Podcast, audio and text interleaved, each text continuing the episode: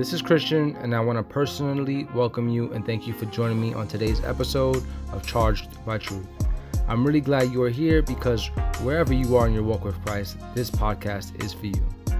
This is your podcast to understanding all things Jesus Christ. We're going to be talking about scripture, discussing some important Christian topics, and I'll be sharing how all this might apply to our lives. But before we dive in, I want to mention a few things. It's super important that you read your word daily, that you pray always, and that you attend a local Christian church. And with all that said, let's begin.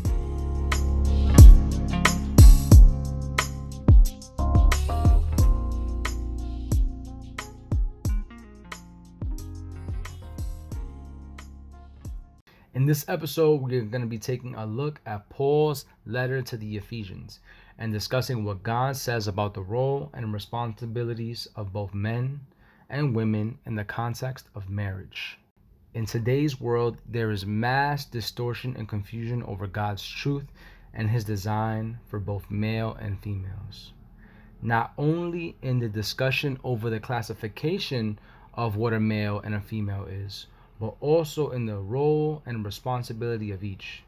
In today's world, male and female is almost interchangeable and subject to one's own choice in how they decide to classify themselves. While today's episode is not to dive deep and discuss the implications of this distortion over sex and gender, it is a discussion about something related that has been implicated due to society's veering off from God's design and his plan for male and female. Having been newly married myself, this particular topic is currently at the forefront of what God has been teaching me, and needless to say, completely relevant to the state of our world. So, if you are not there already, please open your Bibles and turn to Ephesians chapter 5, and we're going to be looking at verses 22 uh, through 33, and I'm going to be reading from the ESV translation. Wives, submit to your own husbands as to the Lord. For the husband is the head of the wife, even as Christ is the head of the church, his body, and is himself its Savior. Now, as the church submits to Christ, so also wives should submit in everything to their husbands. Verse 25 Husbands, love your wives as Christ loved the church and gave himself up for her, that he might sanctify her, having cleansed her by the washing of water with the word, so that he might present the church to himself in splendor, without spot or wrinkle or any such thing, that she might be holy and without blemish. In the same way, husbands should love their wives as their own bodies. He who loves his wife loves himself. Verse 29 For no one ever hated his own flesh, but nourishes it and cherishes it, just as Christ does the church, because we are members of his body. Therefore, a man shall leave his father and mother and hold fast to his wife, and the two shall become one flesh. 32.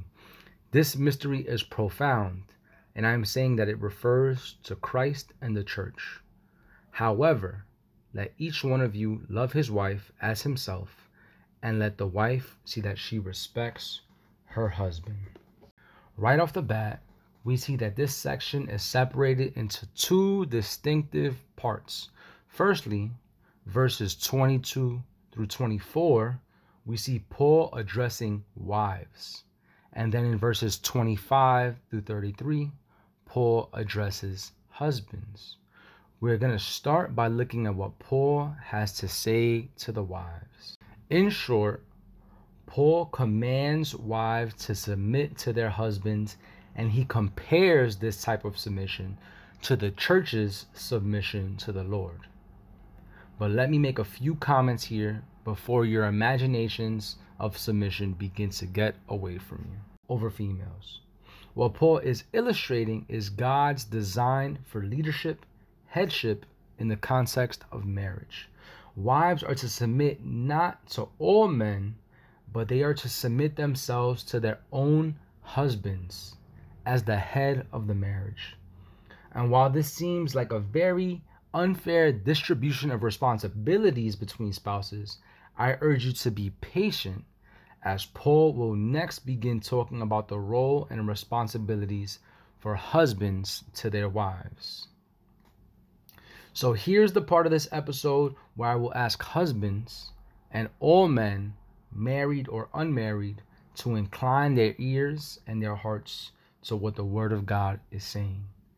I have been witness to many people, mostly men, taking this verse out of context and using this as a means to degrade, belittle wives into following orders and being obedient to every command of their husband.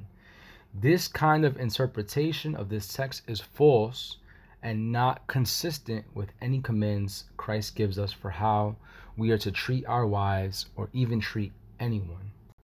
The next verses give us some very direct and weighty commands that are foundational to a healthy, happy, and God glorifying marriage.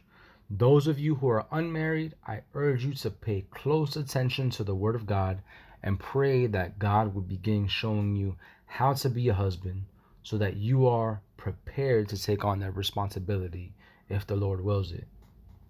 So I've broken the next verses into three important things that Paul is telling husbands, and here they are. Number one, husbands are to love their wives. This command is the foundation of all responsibility of husbands to their wives. While wives are commanded to submit to their husbands, husbands are commanded to love their wives. Paul is not talking about a superficial love that has no legs, that has no meaning. Paul goes as far to liken the love that a husband must have for his wife to the love that Christ has for the church. Can you even begin to imagine what Paul is commanding Paul compares the love that husbands must have for their wives to the ultimate and greatest love that exists to us husbands. There is no greater source of love in the entire universe than the love that God has for his church. Christ loves his church so much in that he willingly lived a sacrificial, perfect life to be the perfect atonement on the cross. He then not only lived a perfect life for us, but he suffered and gave himself up to death on a cross so that we can be reconciled back to God. This love is the standard, it is the goal, it is what all husbands must aspire to love wives like. It is the greatest command that God gives us for understanding a husband's responsibility to his wife. Number two, husbands are to be tools used by God for the sanctifying of their wife. While we understand that the Lord only has the power to cleanse people of sin, to wash them with the word so that they can be presented as pure without blemish, Paul is telling us that husbands are to be used as tools of the Lord through this process and the husband must do all that he can to ensure that his marriage, his wife, are pursuing Christ and glorifying his name. And then number three, husbands are to care for their wives as they would care for their own bodies. Let's ask ourselves, while you may dislike certain things about your physical body, how much do you actually care and love yourself? How far would you go to protect yourself from harm, from injury, from anything that would threaten you, whether physical or not? How much time and effort do we put into making sure that we look good, that we feel good? So while we see that at first glance it appears that wives have an undue burden on themselves to submit to their husbands, we see deeper into what the submission looks like from the perspective of a husband. Husbands are to love and care for their wives in such a way that it reflects the love of Christ. So while husbands are to lead, are to be the head of the marriage as Christ is the head of the church, husbands must treat and care for their wives as Christ would treat and care for the church. This is evidence that we love ourselves a whole lot, and God is telling us that we must love our wives as much as we love ourselves. And the Bible illustrates that in marriage two become one flesh, so that the husband now must care and love their wives like their own bodies because the word of God illustrates that husbands and wives are one in God's eyes. 1 Corinthians chapter 13 4 says, Love is patient and kind. Love does not envy or boast. It is not arrogant or rude. It does not insist on its own way. It is not irritable or resentful. It does not rejoice at wrongdoing, but rejoices with truth. Love bears all things, believes all things, hopes all things, endures all things. I urge all men, all husbands, to reevaluate their idea of what love and submission in their marriage looks like. I urge all men to seek to love their wives in such a way that their wives see, feel, and sense Christ through your love for her. Men, we have been given the responsibility and the honor of being the head in our marriages. And I pray that our conduct, our hearts would allow our wives to want to submit to us.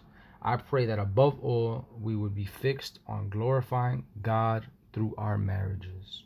So, for further reading and further study on what the Bible says about marriage and love, you guys can read Colossians chapter 3, verses 18 through 19, 1 Peter chapter 3, verse 7, 1 Timothy chapter 5, verse 8, and 1 Corinthians chapter 13, verses 4.